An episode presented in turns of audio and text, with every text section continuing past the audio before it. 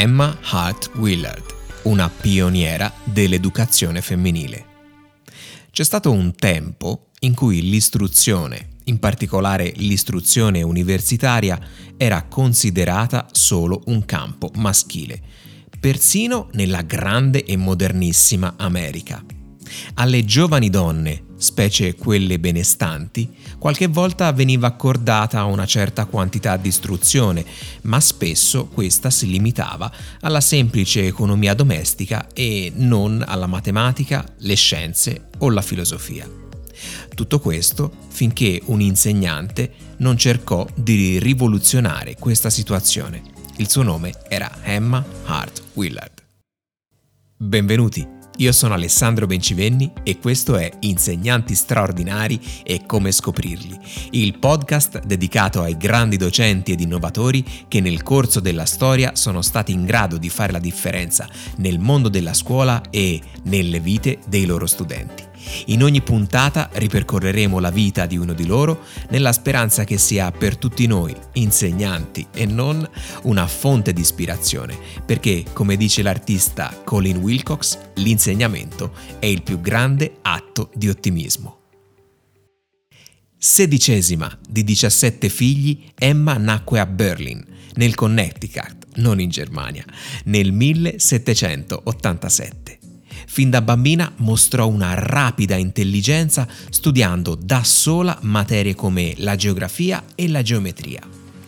Suo padre, Samuel Hart, riconobbe la sua passione per l'apprendimento e incoraggiò la sua istruzione scolastica. La iscrisse quindi alla Burling Academy, che era essenzialmente una scuola di perfezionamento. Emma a soli 17 anni ne divenne insegnante e pensate, a 19 anni divenne addirittura preside dell'istituto. Dopo il matrimonio con John Willard, nel 1807 si trasferì in Vermont e le fu offerto un semplice lavoro estivo come insegnante in una scuola femminile a Middlebury. Le condizioni in cui le ragazze erano costrette a studiare le poche materie proposte, insieme alla difficoltà economica delle famiglie, ispirarono Emma ad aprire un collegio tutto femminile nella sua casa a Middlebury. Nel suo collegio, quindi in casa sua, si tenevano corsi di storia, filosofia, matematica, scienze, il tutto per giovani donne Fu un successo tale che questo la spinse a cercare fondi per un istituto più grande. Nel 1818 presentò il suo progetto, il Plan for the Improvement of Female Education, con un accorato discorso al Parlamento dello Stato di New York. Queste le sue parole. È dovere di un governo fare tutto ciò che è in suo potere per promuovere la prosperità presente e futura della nazione su cui è posto. Questa prosperità dipenderà dal carattere dei suoi cittadini. Il carattere di questi cittadini sarà formato dalle loro madri. Emma, però, non ricevette risposta dai sostenitori, molti dei quali credevano che l'istruzione delle donne fosse contraria alla volontà di Dio. Ebbe però il sostegno del governatore di New York DeWitt Clinton, che la invitò ad aprire una scuola, ma quando non ricevette i fondi necessari decise di trasferire la sua scuola a Troy, nella contea di Rensselaer.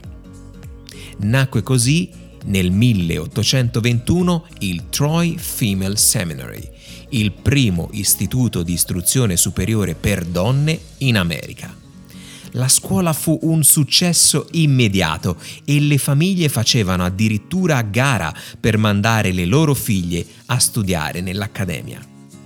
Nel 1872 la scuola aveva ammesso circa 12.000 studentesse, inclusa la nota suffragetta ed attivista sociale americana Elizabeth Cady Stanton. Emma ebbe un ruolo fondamentale nell'appiccare quel fuoco dell'uguaglianza di genere che sarebbe bruciato più intensamente nel XX secolo e che continua a bruciare ancora oggi. Tenne conferenze sull'istruzione delle donne in tutta l'America ed anche in Europa. fondò un'altra scuola per sole donne in Grecia e scrisse libri di testo di geografia e storia americana fino alla sua morte nel 1870. Il suo biografo la soprannominò la figlia della democrazia e, in effetti, Emma Hart Willard ha fatto molto per rendere il sistema educativo americano più democratico. La scuola fondata da Emma a Troy esiste ancora oggi e conta migliaia di iscritte.